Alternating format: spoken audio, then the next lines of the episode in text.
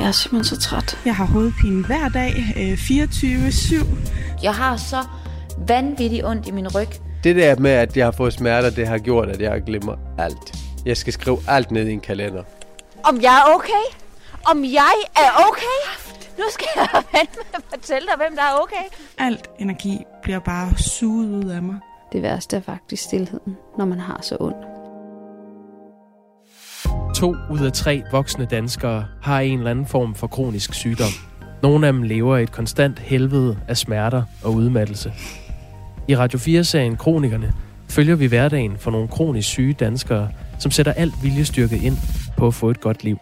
Ja, god løbetur, min elskede. Elsker dig.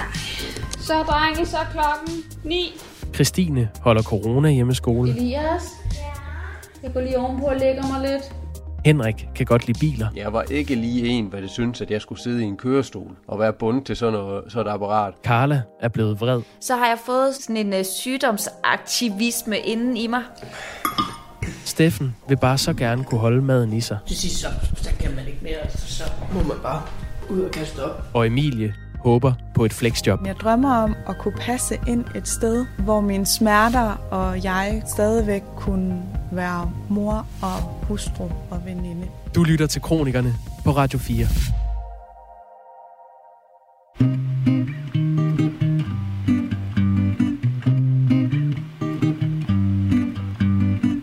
Carla får rigtig meget fra hånden for tiden. Hun bager, laver mad, ordner ting, og lige nu er hun på tur med sin syvårige søn, Hans. Carlas overskud kommer ikke af, at hun er sluppet af med rygsøjlegigten, endometriosen og den kroniske tarmbetændelse. Nej, Carla har fået et skud binyrebarkhormon. Det er mandag den 15. februar. Carla Pilgaard. Hans og jeg, vi er på vej til øh, Tiersbæk lige nu. Det er øh, den strand, der er i Vejle, hvor man kan bade fra. Der skal vi mødes med øh, Ninette, som jeg har været i sommerhus med, og hendes datter Nelly. Det bliver sjovt. Det bliver sjovt at lege med Nelly. Jeg er sikker på. Jeg har øh, pakket alt med happengud og øh, en ordentlig kande te. Og kande te. Og øh, så skal Ninette og jeg en tur i bølgen. Ja, og når vi er færdige med at bade, så skal vi en øh, tur i noget så eksotisk som Bilka. Bilka. Øh, der er et par vandter, der er blevet væk i løbet af weekenden, og der er noget nattøj, der er blevet for småt, og ja, Hold op med det der nattøj. Ja. Jeg fik jo to sprøjter med binyrbarkhormon, dengang da jeg var oppe ved min rheumatolog i fredags. Øh, de blev lagt som blokader i mine hofter for at, øh, at få den inflammation, der er i hofterne, til at ligesom falde ned med det samme. Men det der binyrbark, det, det bliver ikke kun der, hvor man sprøjter det ind. Det rejser ligesom rundt i hele kroppen og nerver og system. Øh, men i hvert fald, så når man får binyrbarkhormon i kroppen, så kan man godt blive sådan lidt hyped hvor der sådan er citron i kroppen, og hvor man sådan ikke rigtig ved, hvad man skal give sig til. Og på den ene side set, så er jeg dødtræt, og jeg gider ikke give mig til en skid. Men på den anden side set, så råber og skriger hele min krop, at vi skal finde på et eller andet. Og det har resulteret i, øh, i går aftes var jeg ude og vinterbade med Ninette. Nu er vi på vej igen. Øh, så har jeg malet hele vores gang. Øh, og det er jo både godt og skidt med de her bynyrbarksprøjter, men overordnet så er jeg faktisk fan af dem, fordi at det tager den inflammation, der er, så den relativt hurtigt. Øh, og den energi eller restløshed, som jeg bliver påvirket af, det er ikke værre, end at jeg godt kan formå at være i det. Øhm, I hvert fald så længe det er på de her doser. Jeg har prøvet med de højere doser, hvor jeg heller ikke kunne sove om natten, og det er selvfølgelig ikke særlig fedt. Øh, men de her indsprøjtninger, det er sådan lidt mindre crazy på en eller anden måde, og dermed også lidt færre bivirkninger. Uh, shit. Der var glat. Det var quick expedit. Ja. Ja. Hurtigt i, hurtigt op.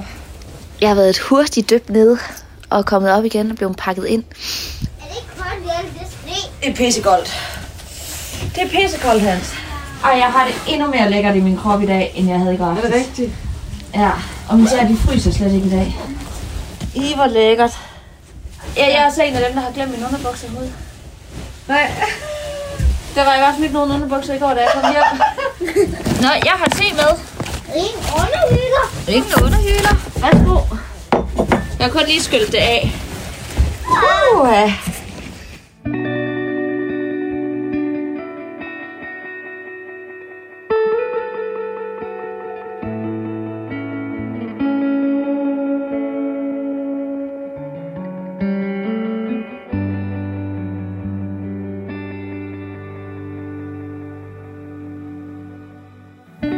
Christine lider af voldsom migræne, og siden hun for nogle år siden gled på terrassegulvet og fik et voldsomt piskesmæld, er det bare blevet værre.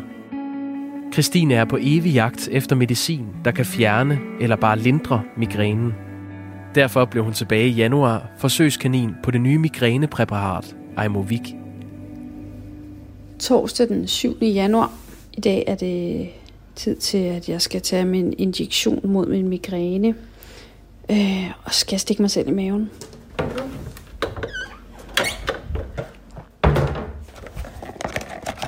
Det er ikke så slemt at stikke sig selv, synes jeg. Øh, medicinen skal ligge på køl i køleskabet, og øh, så får jeg den udleveret af hovedpineklinikken øh, til et, formod, et par måneders forbrug. Og så øh, skal man bare lige rense af på maven og stikke sig selv i maven, og så er det overstået. Jeg øh, har måneder, hvor jeg har helt op til 10-12 anfald øh, og øh, 28 hovedpinedage. Så øh, jeg håber på, at den her medicin kan hjælpe mig. Jeg har lige startet på det her medicin, så det er min anden indsprøjtning, jeg lige har taget. Jeg er blevet tilknyttet sådan et forskningsforsøg, hvor at, øh, jeg er blevet tilbudt den her medicin for et halvt år. Jeg har faktisk stået skrevet op til den i lidt over et år på hovedpineklinikken. Øh, men der er så lang venteliste, så, så man kan desværre ikke bare få lov til at prøve den. Så de spurgte, om jeg ville være med i det her forskningsforsøg, og så få medicinen, for at se, om den havde effekt. Så skyndte jeg mig at sige ja. Fordi ellers så skal jeg bare gå og vente på at få den medicin. Og hvis nu så det ikke virkede, så har jeg måske spildt tid igen på bare at vente på at få en behandling. Så nu prøver jeg det af. Og øhm, den her måned er det gået bedre end forrige måned, så jeg er optimistisk. Der er nogen, der tror, at når man har fundet accepten, eller når man siger, at man har fundet accept i sine livsvilkår, så, så giver man op. Men det er, slet ikke min, øh, det er slet ikke min holdning til det. Jeg prøver stadigvæk medicin eller nye behandlinger, eller hvad der nu byder sig, eller hvad jeg kan blive anbefalet, fordi jeg har behov for at prøve og blive ved med at prøve. Og igennem tiden er jeg blevet tilbudt rigtig meget forskellig smertestillende medicin. Noget med succes, meget lidt med succes, men mm, rigtig meget med store bivirkninger. Og jeg er klar over, hver gang jeg afprøver et nyt præparat, at jeg skal være enormt opmærksom på, hvad der sker i min krop. Nogle gange er bivirkninger noget, der kommer snigende, nogle gange er det noget, der kommer med det samme. Øh, og øh, jeg kan godt blive lidt medicinforskrækket, fordi jeg har haft nogle rigtig grimme oplevelser, hvor jeg lige pludselig blev sådan lammet i tungen og i halsen, eller at jeg ikke kunne mærke mine ben ordentligt, og øh, det kan godt sætte sine spor. Øhm, det er jo sådan med rigtig meget nervemedicin, øh, hvis man har nerveskader, at det er ligesom, man kommer ind i sådan en osteklokke. Og på et tidspunkt fik jeg et præparat, som øh, var ret skrabt, men som rent faktisk virkede på mine nervesmerter og virkede på mine smerter. Det betød bare, at jeg rendte rundt i sådan en osteklokke. Altså jeg var sådan sløv, og jeg var sådan øh, langsomt opfattende, og jeg var sådan, jeg reagerede langsomt, og jeg havde ikke den samme energi, og jeg var, altså det var virkelig som om, jeg rendte rundt ind i en osteklokke og bevægede mig, og resten af verden foregik udenfor. Og så kan man sige, er det det værd? Og der i en periode var det det værd for mig at tage den medicin, og jeg tog det næsten i et år, men så måtte jeg også ud af det, fordi at jeg kan ikke, man kan ikke, jeg, jeg kan kun tale ud for mig selv det var ikke rigtigt for mig at fortsætte på det længere. Jeg havde brug for at vende tilbage til mig selv, og så må jeg være bedre til at tage de hvil og tage den med ro øh, og lytte mere efter, hvad min krop har brug for. Omvendt så er det lidt ligesom et dårligt forhold til en gammel kæreste. Så glemmer man det lidt, når man møder et nyt præparat, som måske kan hjælpe mig i min hverdag. iMovie har uden tvivl en sindssygt god effekt på mig. Jeg har for første gang i 10 år en oplevelse af, at jeg kan have i hvert fald en to-tre døgn efter, jeg har fået medicinen, en indsprøjtning med Imovik, så har jeg, der er jeg fuldstændig hovedpine og migrænefri i 7, 9, 10 dage. Og så begynder det sådan at komme langsomt tilbage. Ikke på samme måde, men langsomt tilbage. Og jeg kan se, at i den her måned alene har jeg haft tre migræneanfald, hvor at jeg øh, forrige måned havde syv, og øh, inden jeg fik medicinen, der var jeg oppe at have 12-15 migræneanfald. Så der er ingen tvivl om, at medicinen virker rigtig godt for mig, men den virker desværre bedst de første 14 dage. Jeg er kun godkendt til 6 Imovik-behandlinger, det vil sige et halvt års behandlinger. Og når de seks behandlinger er givet, så ryger jeg tilbage i køen, hvor jeg stod før, i forhold til, om jeg kan blive godkendt til at få Imovik fast.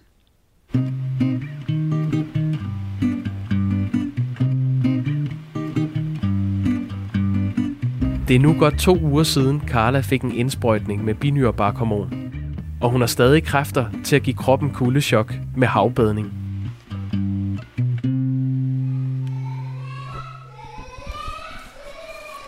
Første marts. Nå, mine bedste venner. Hej, hej. Hej, hej. Vi ses. Hvor er tid? Kører ud og bader. Jeg elsker dig. Jeg også komme. Men så hej hej. Hej, hej.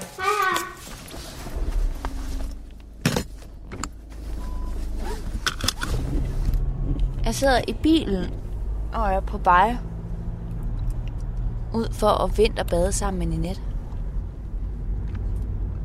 Og jeg har overhovedet ikke energi eller overskud til at køre ud og bade lige nu. Altså som i overhovedet ikke. Men jeg ved bare, at min krop kommer til at elske mig for det. Hello! Jeg føler ikke, at der er så meget vand i. Ej, det er der bare heller ikke. Er der ikke det? Nej. Ej, vi skal vi langt ned. Ej, hvor skal vi langt ned? Vi skal så nærmest ned og ligge på maven. Det var dig, der sagde, at vi skulle. Ja, men jeg synes jo, det var en god idé. Men uh! Uh! ja. Jeg synes, det er koldt i dag. Ja. Ja. Øh, vandet, det har lige været oppe på to grader. Har det det alligevel? Ude på halvanden. Åh, det var dejligt! Uh! Åh, oh, det var godt! Ui, hvor det her blævser. Fuck, det var dejligt! Og koldt. Ja. På den gode måde.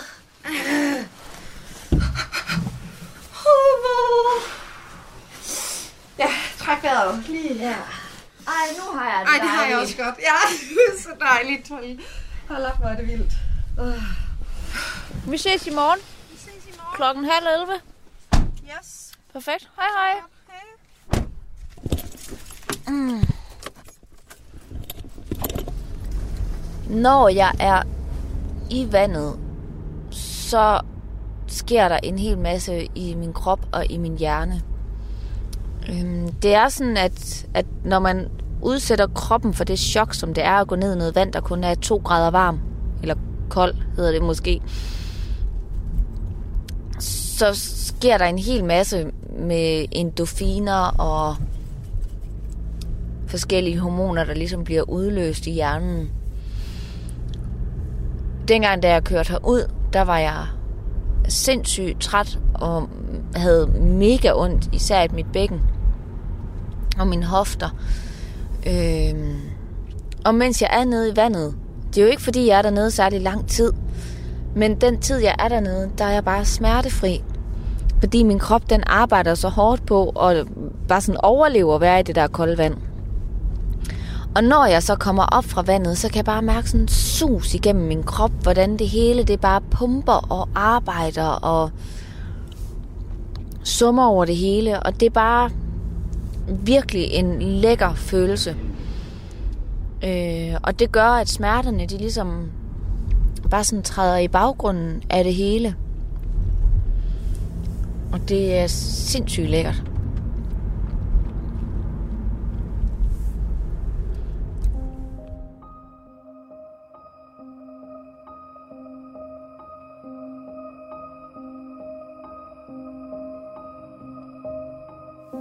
En decemberdag i 2018 sætter Emilie sig ud i sin bil. Hun har et godt og travlt liv som sygeplejerske med mand og to små børn, og skal bare lige en hurtig tur til købmanden. Turen hjem ændrer hendes liv. Hun bliver ramt af en modkørende bil, får piskesmæld, og lige siden har hun haft kroniske smerter i hoved, nakke og skuldre. Det er to et halvt år siden, og Emilie længes fortvivlet efter sit gamle liv. Jeg spiser hurtigt. Eller det så ikke. Vil du gerne lege med mig nu? Nu hvad skal jeg bruge? Mama? Drengene og jeg er, alene hjemme i dag. Benjamin han er på arbejde. Simpelthen... Jeg har egentlig sovet okay, men da jeg vågnede, så ville kroppen bare overhovedet ikke det, jeg ville. Og så øh, prøver jeg lige at tage mig sammen til at spise øh, min morgenmad her. Øhm. Det er svært, når man dunker sig selv lidt i hovedet hele tiden over, øh, når du, når du har spist? om jeg bliver brandmand, når jeg har spist. Ja, Det vil hende gerne. Du vil gerne være brandmand. nej, det jeg prøvede at sige før, det er, det er sådan lidt svært, at jeg bevidst, ubevidst bliver ved med at dunke mig selv i hovedet over, at jeg ikke er den mor, jeg egentlig gerne vil være. At jeg i morges går ind og lægger mig øh, en halv times tid mere, øh, for lige at tage mig sammen til at komme op, og mit hoved bulrer bare i dag, og min, øh, jeg er sådan ondt ud i ledene, og mine muskler føles som om, at jeg har været ude og løbe maraton, øhm, hvilket jeg ikke har, for jeg gik kun 4.000 skridt i går. Øhm, drenge, har jeg brug for. Nej, Det rigtigt. skat, det var ikke så rart. Prøv lige at herhjemme ved os, der har vi venlige hænder, spøg. Ja, jeg har konstant kvalme og hovedpine, øhm, men alligevel så prøver jeg jo at, at være der, men jeg føler, at jeg jeg føler ikke, jeg er der. Jeg føler, at, øh, at jeg når mit gamle jeg til sokkeholderne, og det piner mig helt vildt. Ved du godt, jeg elsker dig? Har jeg aldrig sagt det til dig før? Jo. Nå. En million gange. Har jeg sagt det så mange gange? Mm. Jeg elsker dig også rigtig meget. Jeg elsker også Isa rigtig meget. Wow. Elsker du mig? Helt op til månen og tilbage igen. Mm.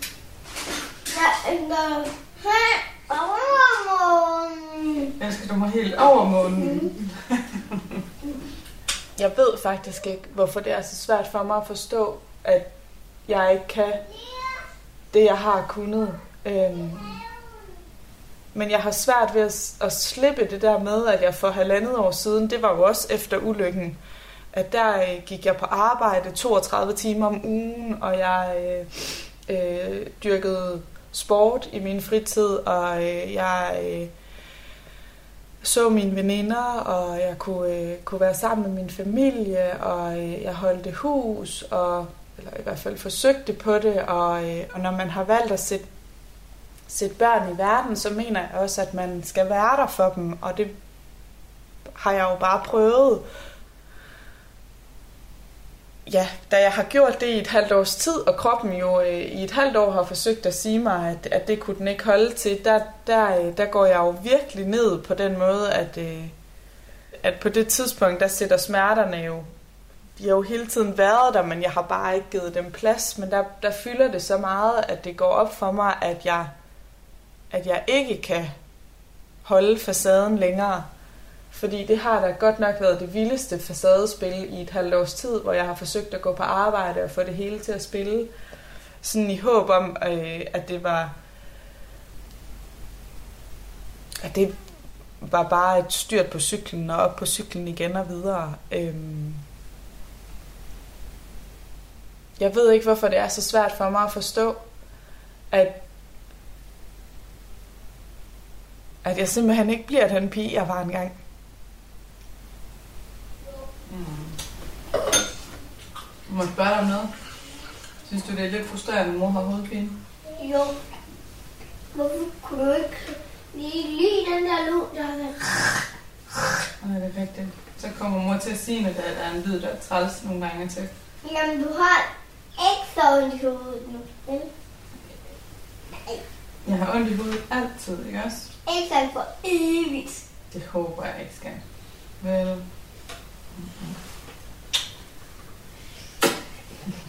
Ikke for altid. nej, det håber jeg ikke. Det gider vi ikke, vel? Det er lidt svært, fordi så nogle gange så kommer mor til at blive lidt ekstra sur, fordi hun har i hovedet, ikke? Ja. Ja, Isan, jeg kommer om lidt. Mor, mor og Elias, de spiser lige morgenmad. Vil du ikke have det Og sidste? krammer. Og krammer. Vil du kramme og spise det sidste morgenmad? Jeg tror, at jeg gør nogle af de ting, øhm, som jeg godt ved, der er dårligt for mig, fordi at det på min ryggrad stadigvæk, øhm, at det stadigvæk sidder, at det er noget, man bør, eller noget, man skal. Og det ved jeg godt, det er ord, man helt bør slette i sin, sin ordbog, når man er kroniker. Øhm, men jeg har så svært ved at slippe. Øhm, et helt latterligt lille eksempel, det er, at, at Benjamin her i weekenden, han ville tage opvasken. Og så siger han, nej, nej, det kan jeg da sagtens gøre. Med det resultat, at jeg ikke kunne noget to timer efter, fordi at jeg havde så ondt i mine fingre, at jeg ikke kunne strække dem ordentligt ud igen. Og så siger Benjamin, hvorfor er det, du bliver ved med at gøre det her? Øhm, og jeg ved det ærligt talt ikke, fordi at jeg tænker, at den skide latterlige opvask skal ikke ødelægge det. Altså, det kan man da godt. Man kan da godt vaske op.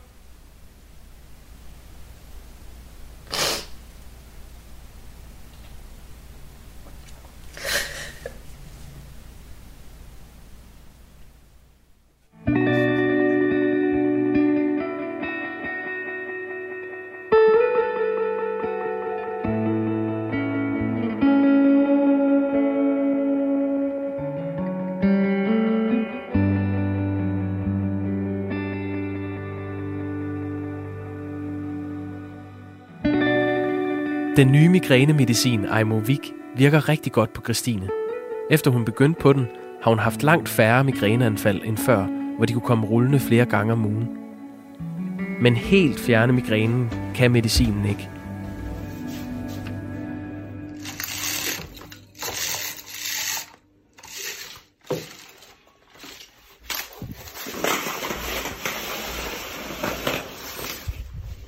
Onsdag den 3. februar 2021, Christine David.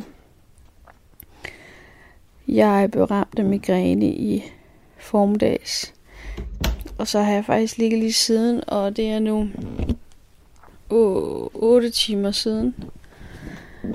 Jeg har virkelig været ramt, og har ligget for nedrullede gardiner, og øh, jeg har virkelig, virkelig haft det slemt, og øh, kvalme, og det er godt, jeg har været alene hjemme, at der ikke har været nogen til at skulle se på mig.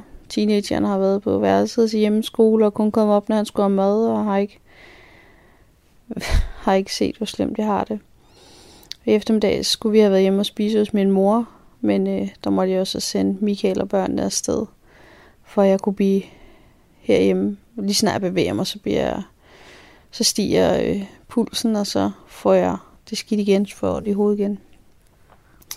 Og jeg ligger her og synes, det hele er lort. Nogle gange så føler jeg, at at jeg går i slow motion, og resten af livet bevæger sig helt normalt udenom mig. Det er også sådan, jeg har den, når jeg kigger på tidligere øh, studiekammerater, eller veninder, eller ser deres karriere bare ja, udvikle sig. Så føler jeg, at jeg føler virkelig, at jeg bevæger mig i slow motion, og, og ikke kan følge med.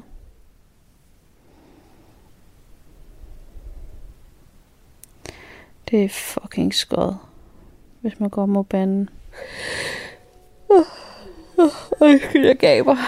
I morgen er det injektionsdag, så der skal jeg tage min migrænemedicin igen. Jeg har færre, jeg har langt færre anfald, øh, når jeg får de der injektioner, end når jeg ikke gør. Før jeg begyndte på det her medicin, der havde jeg op til 14-16 migræneanfald om måneden. Nogle gange mere. Øh, og øh, ja, 25 hovedpindage til lige pludselig at gå til at have 8 migræneanfald om måneden og 10-12 hovedpindage. Der er forskel.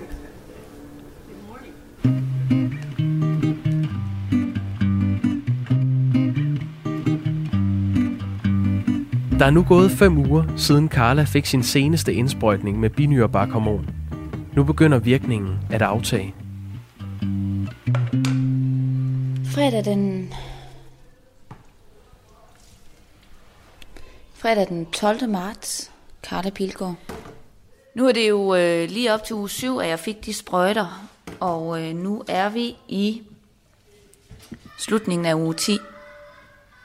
Og jeg er i den grad på vej op af bakken, efter at rutsjebanen susede ned med 80 km i timen. I går aftes gik jeg altså i seng klokken 7, og jeg sov til klokken 7 i morges og var fuldstændig balleret. Jeg føler ikke, at jeg har lukket et øje i flere dage. Jeg har det som om, at min krop øh, er ved at få influenza og har de for sygeste tømmermænd. Ja, jeg tænker, hvis man sådan forestiller sig, at man har været fem dage på Roskilde, den følelse der, man kan have i kroppen efter bare at have hamret afsted øh, med, med for meget alkohol og for lidt søvn, og så samtidig være ved at få en influenza oveni. Det er faktisk cirka sådan, min krop den har det. Og hvis jeg fik lov, så ville jeg sove. I flere uger, tænker jeg. Og det er ikke fremmed for mig at have det sådan her. Altså, at det virkelig bare er, er op ad bakke og lav energi og stort smerteniveau. Det bliver bare sådan mere konfronterende, når jeg så lige har haft en god periode, selvom at den var falsk og på kommune. Så er det bare møghårdt at acceptere, at det er svært, og det gør ondt, og at jeg er træt. Hvis jeg skal sammenligne med øh, uge 7, så har jeg lavet mad en gang i den her uge. Jeg har været til træning en gang i den her uge. Og til fysioterapeut. Det er det, jeg har lavet. Skal jeg skrælle en gulerod til dig? Den øh, skal kun lige være skrættet, og inden det skal komme af. Og størstedelen af tiden, der ligger jeg på sofaen eller i sengen og er totalt udmattet. Ja, kan du prøve det der? Ja da. Min slimsække i hofterne har tendens til at, øh, at gå i betændelse. Og det samme med mine skuldre, og det har kunne passe med, at, øh, at vi har kunne holde det nede med en sprøjte hver tredje, fjerde måned. Øh, og jeg ved sgu ikke, hvad der er anderledes den her gang end de andre gange, men, men allerede nu, 7, 8, 9, 10, 5 uger senere, kan jeg mærke, at min hofter bare er helt skøre igen. Og jeg har svært ved at gå. Det gør vanvittigt ondt at ligge på siden. Og jeg ved sgu ikke rigtig, hvad jeg skal stille op. Altså jo, jeg skal ringe til røgmanden og sige, at øh, det er noget pis. Vi må, vi må skyde dem en gang til. Og ellers så ved jeg sgu ikke rigtig lige, hvad, hvad vi skal gøre ved det. Men ja, jeg har et øh, love-hate relationship til de her binyrbarksprøjter, fordi det er ikke godt at sprøjte ind i sin krop. Det er ikke særlig hensigtsmæssigt at booste sin krop med binyrbarkhormon. På den anden side set, så kan jeg sgu ikke rigtig fungere uden det. Og når jeg så får de her sprøjter, får den falske energi og får en smertelindring, så nyder jeg det sgu bare 100% og lidt venter på, at det skal gå den anden vej igen. Nogle gange så var det jo fandme en måned eller tre, Og nogle gange så, som den her gang, så var det en uge, så begynder det at gå den anden vej. Igen.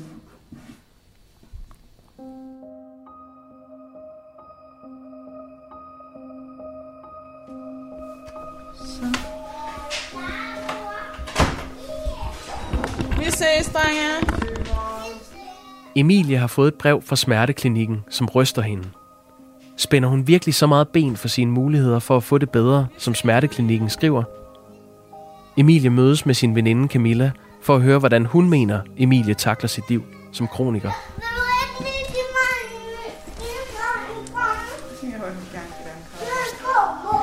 Du er en god dreng. Hej, you. Hello. Åh. Ej, det er så mærkeligt, at vi ikke må komme endnu. Hvordan står det egentlig til? Det ved jeg sgu ikke. Altså, hvis jeg går i bad om aftenen derhjemme, så tør Benjamin mit hår. Nej, men det er jo Fordi når jeg løfter min, min arm skulder, så gør det bare ondt, og jeg er pisse træt. Så i dag, øh, der har jeg puttet øh, saltvandsspray i, og så har jeg lavet vand med tørre det. Jamen, altså, jeg troede sådan en lifehack, da jeg blev mor, det var sådan en tør shampoo. Uh, Der er også begrænset, hvor mange dage man kan bruge tørshampoo, ikke? Jamen, jeg tror, at... Øh... Ej, for helvede, altså. Det bliver sådan lidt tragikomisk. Ja. Altså sådan, at jeg sidder her og griner over mit øh, latterlige liv. Nu Benjamin, han fortæller om hans arbejdsdag, og ja. Ja. du fortæller om din gang på Ja. sygehuset og sådan noget. Altså, det, jeg elsker, når I fortæller noget derfra. Øhm, men jeg kan også bare få den der sådan virkelig en knugen i maven over savnet. Ja. Både til at være sygeplejerske og være med, hvor der sker noget, men også bare den der pingpong, der var i afdelingerne imellem, og når man ja. Møder hinanden på sygehuset. Og, altså, Ja. altså, vi har før snakket om det der med nærmest at føle, at man er i sådan en identitetskrise med, at, at fordi at man er ens erhverv, og jeg ved godt, at jeg er Mille, og jeg er meget mere end det også, ja. men Men du gik også bare rigtig, rigtig meget op i dit arbejde. ja, Og du har altid engageret dig helt vildt meget, uanset hvad det er, du, hvad det er, du gør. men jeg har så svært ved, at, øh, acceptere det. ja, at jeg har lyst til meget, altså at jeg har lyst til at gøre meget mere. Mm. Men også bare sådan en simpel ting som at være frivillig i Red Barnet. Ja. Altså, jeg savner virkelig at gøre noget, som giver mening. Mm. Og jeg synes ikke, mit liv giver mening lige nu. Nej. Altså, forstå mig ret, jeg er jo taknemmelig for det, jeg har. Ja. Men jeg synes, begrænsningerne fylder ekstremt meget.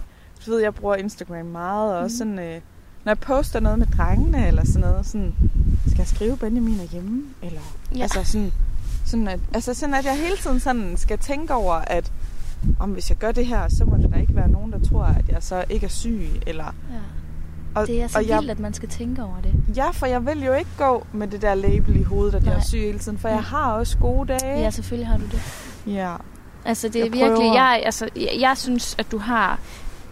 Det ser ud til, at du har det sygeste overskud med de drenge der. Du gør så meget med dem. Mm. Og jeg synes virkelig, du gør det godt. Tak. Det og så, altså, jeg siger tak, og så, så praller det lidt Ja, af på mig. ja. Det er så, altså, Det det, er jeg så godt, det frygteligt. ja. Jamen, Og det, og det, ja, igen, det er ikke for at virke utaknemmelig, vel, men du ved, jeg synes bare... Men det jeg er fordi, sy- du jeg måske føler har en mig- anden virkelighed. Ja, og jeg føler mig utilstrækkelig. Jeg Ja. føler, at, øh, at jeg, jeg øhm, min idé med at blive mor, eller i hvert fald da jeg blev det, jeg ville så meget mere, og jeg ville ønske, at jeg kunne så meget mere, og det begrænser mig rigtig meget, øhm, fordi at jeg altid har sat barn højt for mig selv. Altid. Hov, hov. Altid. Nej, men det har du. altså, det kun, det, kun det bedste er godt nok. Og så lidt mere til. Jeg synes, det er så svært at være i. Ja. Og det er jo sådan der, hvor, hvor, hvor smerteklinikken jo sådan siger, at du har været, din krop er i, i beredskab hele tiden, og, og, og det er godt at sige, sige fra og sige nej og sådan noget. Men jeg tror nogle gange, at, øh, at den, jeg skal lære at sige nej til, er lidt mig selv. Sådan. Det tror jeg også, det er. Altså, Jeg har fået sådan et brev fra, øh, fra smerteklinikken øh, med sådan en status, som de sender videre til, øh, til jobkonsulenten. Ja, og det var bare sådan ret mærkeligt at læse. Fik vi sådan en, øh, endnu en gang sådan en mavepuster, sådan, gud, er det mig? Det er sådan, nå, Ja, jeg prøver lige at læse det. Diagnose whiplash, komplekse langvarige eller kroniske ikke-malignes smerter. patient er stadig svært funks- funktionshemmet i sin hverdag, har konstant invaliderende hovedpine, smerter i nakke skulder, snoren i fingre samt diffuse smerter i kroppen. Patient er meget lyd- og lysfølsom, invaliderende træthed, dårlig koncentration, hukommelse, ordfindingsbesvær, mister overblik. Det var forventet, at Emilie ville få det bedre med de redskaber, der er med de redskaber, der er anbefalet af optimering af sygdomsforståelsen. Det har desværre vist sig at gå i modsatte retning. Patient overpræsterer i næsten alt. Hun har svært ved at acceptere alle smerter og forsøger derfor at yde mere, end hvad kroppen tillader. Patient har forsøgt diverse behandlingsformer og fuldt genoptræning samt terapeutisk støttebehandling herfra. Men trods dette er hendes fusionsniveau blevet yderligere reduceret gennem de seneste år, og det medfører, at patient kæmper yderligere for at kunne det, hun kunne for to år siden, hvilket er en ond spiral. Åh, oh, den er hård. Ja. Altså, jeg synes sådan... Når jeg læser det der, så tænker jeg, ej, stakkels pige, hun har det godt nok ikke godt, eller hun mm. kæmper med meget. Mm. Men når jeg så sådan tænker, at det er mig, så synes jeg... Altså, jeg, jeg læste op for Benjamin i går, og blev sådan rigtig bred. Og så var jeg sådan... Øh, seriøst, sådan der er jeg jo bare overhovedet ikke. Jeg overpræsterer jo ikke, og hvor er det negativt lavet, og... Øh, og så kunne jeg bare se på ham sådan, at han Ikke var enig overhovedet ikke, så siger han sådan, skal du overpræstere i alt. Hele tiden. Ja. Jeg ser det jo ikke som en negativ ting. Jeg ser det jo som, at du virkelig kæmper. Ja. Altså, og at du ikke sådan øh, på en eller anden måde øhm, helst ikke accepterer, at, at det er de vilkår, der ligesom er for dig. Altså fordi, at du vil så meget mere, som du gerne vil, som vi jeg har bliver snakket ved om med at før. have sådan en, en, øh, en tanke eller et håb, eller, og jeg ved godt, det er vildt naivt, men du ved sådan, øh, det bliver bedre på mandag. Mm. På mandag vågner jeg op uden hovedpine, og så kan jeg bare lige ringe ned på jobcenteret og sige, fint, nu skal jeg bare have et 37 timers job. Men Mille, det er jo også 37 timer. Jamen, men du ved, altså jeg har så, jeg synes, der er, altså, der er så meget, der er slukket på grund af den her åndssvage ulykke. Mm. Alle de drømme, jeg havde, vi ville gerne have været ude at rejse, vi ville gerne Ja. have været tilbage til Grønland, jeg vil gerne have taget noget mere uddannelse. Øhm, altså jeg er lige inde i sådan en rigtig, rigtig træls rille med, at jeg synes, at begrænsningerne fylder meget mere, end det jeg kan. Ja. Ja.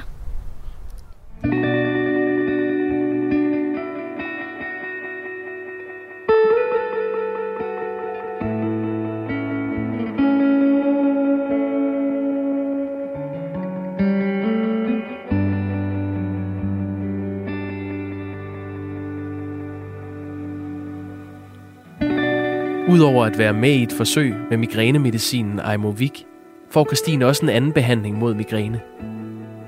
I begyndelsen var hun godt nok svært skeptisk over for den her behandling, og den har haft nogle lidt sære bivirkninger. 3. marts 2021. Christine. Så sidder jeg i bilen på vej mod Klostrup. Jeg skal til et dansk udpincenter. Jeg har efterhånden gået der i, vil gætte på noget, der ligner et par år. Øhm, og det sidste år er jeg blevet behandlet med Botox. Botox er en forebyggende behandling mod migræne, og det er bestemt ikke alle, den hjælper på. Og øh, jeg havde læst rigtig meget på nettet om, at det havde rigtig mange bivirkninger, og jeg kendte flere af mine sådan, migrænekollegaer, som jeg kalder dem, som havde rigtig negative erfaringer med, øh, med Botox. Så jeg må ærligt indrømme, at jeg var noget tilbageholdende, da de sagde, at de synes man skulle prøve det. Omvendt, så var jeg inde hos deres fysioterapeut den dag, jeg blev tilbudt det, og øh, han sagde til mig, øh, Christine, vi laver jo sådan set ikke andet end at prøve at hjælpe jer med migræne, og jeg tænker, at du skal se det som, at den læge, som skal gøre det, øh, laver jo stort set ikke andet end at give botoxbehandlinger. Hver tredje måned får jeg lige omkring, jeg kan ikke huske, jeg mener det er mellem 30 eller 35 indsprøjtninger rundt omkring kraniet, og i skuldrene og i nakken, over brynene og i panden. Øhm, og det er altså ikke for at øh, få en pænere hovedbund, eller nakkemuskulatur, eller pandemuskulatur. Det er simpelthen for at forebygge min migræne. Det gør pisse ondt. Og jeg fik i starten det, som, øh, hvor mit ene øjenlåg begyndte sådan at hænge temmelig meget. Og det er simpelthen, fordi musklerne jo bliver lammet af det her Botox. Øhm, og derfor så øh, får jeg ikke længere det samme skud øh, over brynet, men jeg får det mellem brynet og alle andre steder. Og øh, det er da positivt nok, at det fjerner rynker, men det bliver altså ikke lagt sådan strategisk, at det, at det sådan faktisk fjerner alle rynker. Det kan godt se sådan lidt sjovt ud. Jeg kan huske, at første gang jeg fik det, det lignede, at jeg havde sådan en badehætte på, fordi jeg kunne godt bevæge det nederste af min pande, men det øverste var fuldstændig død, så det så sådan lidt åndssvagt ud. Men øhm, det må man jo bare øh, tage med. Øh, skal jeg lige gå over og øh, hente Botoxen, og så skal jeg nok begynde at stikke i dig. Jeg venter. Yes. I længsel, eller? Fra jeg fik de første Botox-behandlinger der øh, for et års tid siden, så fik jeg færre anfald. Øh, men de ændrede sig meget, mine anfald. De blev sådan øh, stærkere i styrken, og det kom med 700 km i timen. Altså, der var ingen warning, der var ingen øh, fornemmelse for, at nu ville jeg få et anfald. Det kom, og det var simpelthen så voldsomt. Det gør så ubeskriveligt ondt, så man føler, at ens hoved øh, er nærmest ved at eksplodere. Altså, jeg har flere gange tænkt, når jeg får de der meget voldsomme anfald, har jeg en hjernetumor, eller er jeg ved at dø nu, fordi der er der et eller andet helt galt, er der sprunget noget ind i mit hoved. Vi starter fortil. Ja. Du har prøvet det før, mm. Og du siger bare til, når du er klar. Jeg er klar. Og nu kommer det første stik i midten. Sådan der. Det er du super god til. Og så tager vi lige ved panden på den ene side. Men du siger til, når du er klar. Okay. Så kommer vi over på den anden side, og det er også på panden. Og den sidste kommer også lige der. Sådan der. Det var du super god til. Uh, det var sgu hjælpe det. Det Ja. skal man. Yes. Og Men så, det var det. Øh, det var sådan set det. Jeg laver en ny tid til dig Ja. om øh, tre måneder.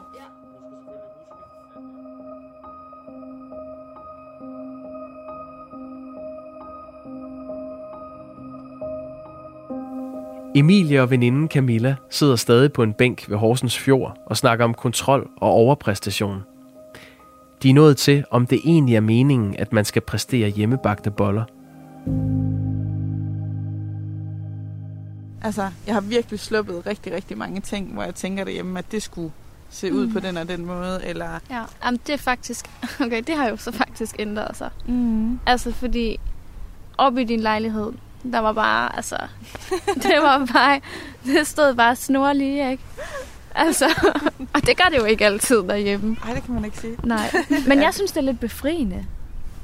Åh, oh, fuck, mand. Det synes jeg virkelig. Det, jo, Det er meget svært for mig at slippe. Ikke det perfekte. Mm. Fordi jeg har sådan tænkt, at når man tager på tur, så bager man da lige en kage og, og har hjemmebagte boller Ja, ja. hvor Benjamin han var sådan, det hvorfor køber ikke. vi ikke op Ja. ja. bageren, eller tager en, en pose krydderboller med, hvor sådan, det kan man ikke. Kæft, hvor er jeg åndssvag. men, men, men sådan, du ved, jeg kan godt lide, når vi skal noget, at der så at tingene er pakket. Mm. Jeg kunne have det, før ulykken havde jeg det altså på altså virkelig præcis samme måde. Og lige nu der betyder det rigtig meget for mig, at der er struktur på tingene, for at, jeg, at det ikke bliver en stressfaktor Ja. for mig. Ikke? Øhm, og så hvis vi øh, kørte over til svigerfamilien på Fyn, og øh, Benjamin havde fået lov til, og jeg siger virkelig fået lov til, fordi det blev ret hurtigt sådan, at det gjorde jeg bare, fordi der manglede altid for meget i pusletasken. Og så er han sådan lidt, ej Rune, nu vi køber det bare. Og det synes jeg er så sløset. Mm. Altså sådan, hvorfor skal vi købe noget, når vi har det? Ja. Hvis vi bare lige tænker os om og laver strukturen og planlægger det, så behøver vi ikke at købe Nej. noget mad på vejen, eller tage en sut med. Eller... Og når jeg selv smører maden, så ved jeg, at alle spiser det, inklusive mig selv med nødallergi og sådan noget. Så, altså, så, så jeg slapper egentlig mere af ved at have styr på det. Hvor nu, der kan jeg, jeg, jeg føler sådan, at jeg, jeg skal slippe kontrollen med alting. Mm. Jeg har ikke kontrol over mine smerter. Nej. Jeg har ikke kontrol over, hvad jeg skal arbejdsmæssigt. Jeg har ikke kontrol over... altså, jeg, jeg synes bare virkelig, virkelig, at det hele det smuldrer for mig. Vi havde besøg af Benjamins øh, fætter øh, for i weekend, og han fortalte mig om sådan en ske-teori. Har du hørt om den? Mm. Øh, at man skal, når man lever med, med smerter, så skal man sådan stå op om morgenen og så sådan tænke, at man har, jeg kan ikke huske, om det var 10 eller 12 skeer at gøre med i løbet af en hel dag. Og hver opgave, du skal, hver ting, du skal i løbet af dagen, koster noget. Mm. Så et bad for mig vil koste tre skeer. Men en gåtur vil måske koste halvanden. Mm. Altså sådan på den måde, så deler man op, hvad man skal. Og så kan jeg godt se i det billede, at jeg overpræsterer. Ja. Øhm, og det var egentlig sådan helt en øjenåbner op for mig, fordi jeg bruger måske 20 skeer om dagen, selvom at jeg kun har syv at gøre med. Og det er sådan lidt det, der begynder at gå op for mig lige nu, øh, fordi at jeg bliver bedt om fra øh, jobcenterets side, at jeg sådan skal beskrive min dag og mine funktioner. Øh, altså har jeg bare rigtig, rigtig mange udfordringer i løbet af en dag. Øhm, og det begynder sådan at gå op for mig i de her dage, når jeg sådan skal skrive det sort på hvidt, at jeg egentlig laver ret mange ting, hvor jeg har ret mange smerter hele tiden, men at jeg jamen på et eller andet måde ubevidst prøver at, øh, at sige til mig selv, at det skal jeg da nok lige klare. Det gør man da lige. Og det er da sindssygt åndssvagt at skal have ondt for at tage en opvask, når der er en, der står og gerne vil tage den. Men det er sådan et ret godt billede på, hvordan det er for mig lige nu, at jeg, øh, at jeg synes, det er svært at bede om hjælp. Men særligt, fordi jeg ikke har lyst til at se mig selv værende syg. Så den, der nok mindst har accepteret at være syg, det er jo mig.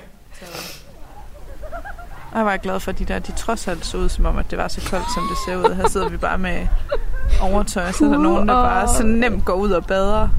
Men de der, Jeg vil så gerne være typen. Jeg vil også bare mega gerne være vinterbader-type. Og nu er det jo ikke engang vinter mere. Nej, hvad fanden skal vi gøre? Jeg tænkte på, skal vi til at gå henad? Ja, vi gøre det. Jeg ved ikke engang, hvad klokken er. Du snakker jo helt. Ja, det er jo sådan, det er med mig. Ja. Ej, hvor er det virkelig bare smukt.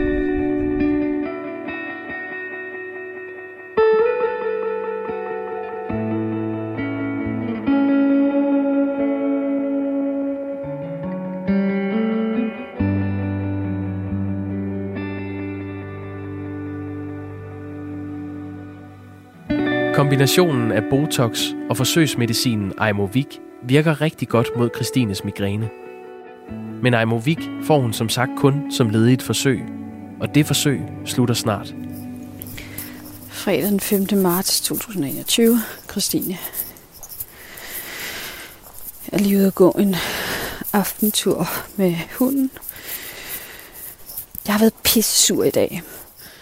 Jeg har været ude og få en indsprøjtning af min Aimovig i dag. Og det var så min øh, fjerde indsprøjtning. Så jeg har to tilbage. Og øh, som jeg sad der og gennemgik hovedpinekalenderen, så kunne jeg jo se, hvor vildt et fald i min anfald, jeg har øh, fået, efter jeg begyndte at tage det her medicin. Og øh, da det gik op for mig, at jeg så kun har ja, 3 gange 28 dage tilbage, så blev jeg sgu ked af det. Og øh, jeg kan ikke være sur på nogen. det hjælper mig ikke. Jeg vidste godt, da jeg gik ind i det her forsøg, at det var en tidsbegrænset forsøg, og jeg kun ville være med et halvt år. Og når jeg var, til, når jeg var færdig med det, så ville jeg ryge tilbage på den venteliste, som jeg stod på, før jeg startede forsøget. det virker bare op ad bakke og uretfærdig og uoverskuelig. Og det gør mig pisseked af det, at når man så endelig har fundet noget, der virker, så skal man ja, så skal man vente igen, på trods af, at man ved, det virker.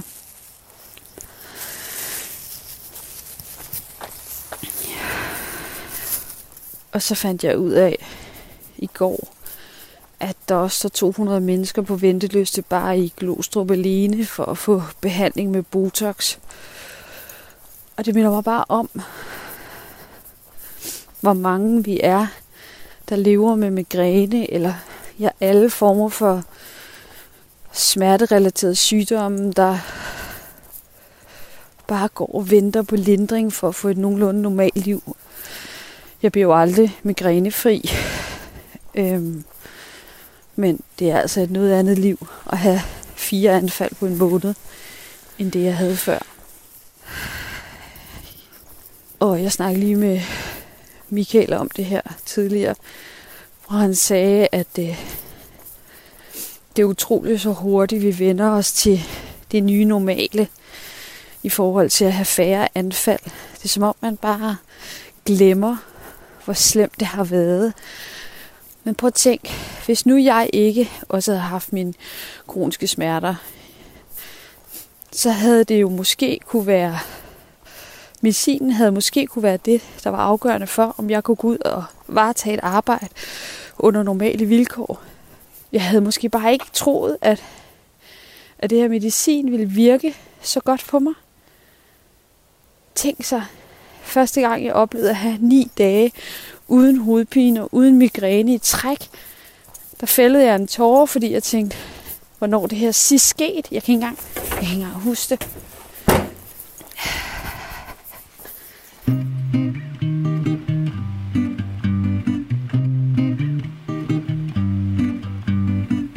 Siden corona kom til Danmark, har Carla været mere isoleret end de fleste. Noget af den medicin, hun får, dæmper nemlig hendes immunforsvar, så hvis hun bliver smittet med covid-19, er der stor risiko for, at hun bliver alvorligt syg. Derfor har Carla nu i flere måneder trippet utålmodigt omkring sin e-boks, i håb om at få en indkaldelse til vaccination. I weekenden skete det. Endelig. Endelig, endelig, endelig, endelig. Jeg skal vaccineres. Jeg skal fucking vaccineres! Den 17. april har jeg fået mit sidste stik, og øh, jeg kan komme ud i verden igen. Jeg glæder mig så sindssygt meget. Om det er så sindssygt.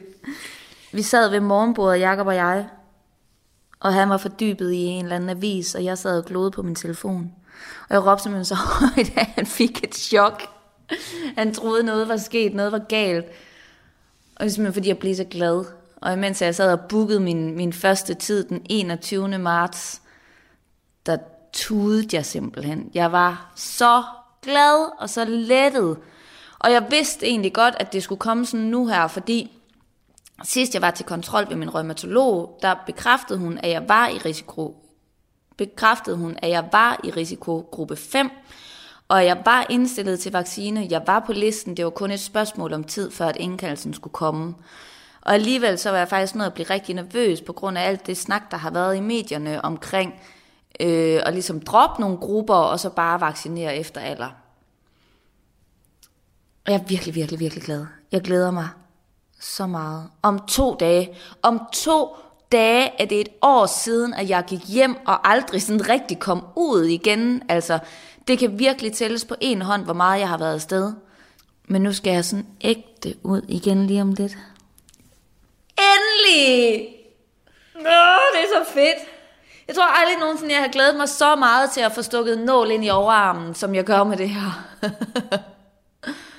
og jeg glæder mig til, at jeg er færdigvaccineret, og jeg kan kramme folk, når vi mødes, og jeg kan sende Hans ud i verden, uden at skal være bekymret eller spritte ham af, når han kommer hjem igen.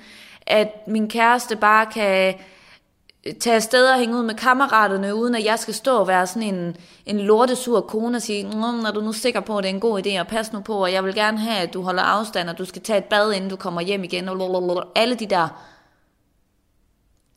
fucking irriterende ting, der bare har været det sidste år. Jeg glæder mig så meget til at få min frihed igen.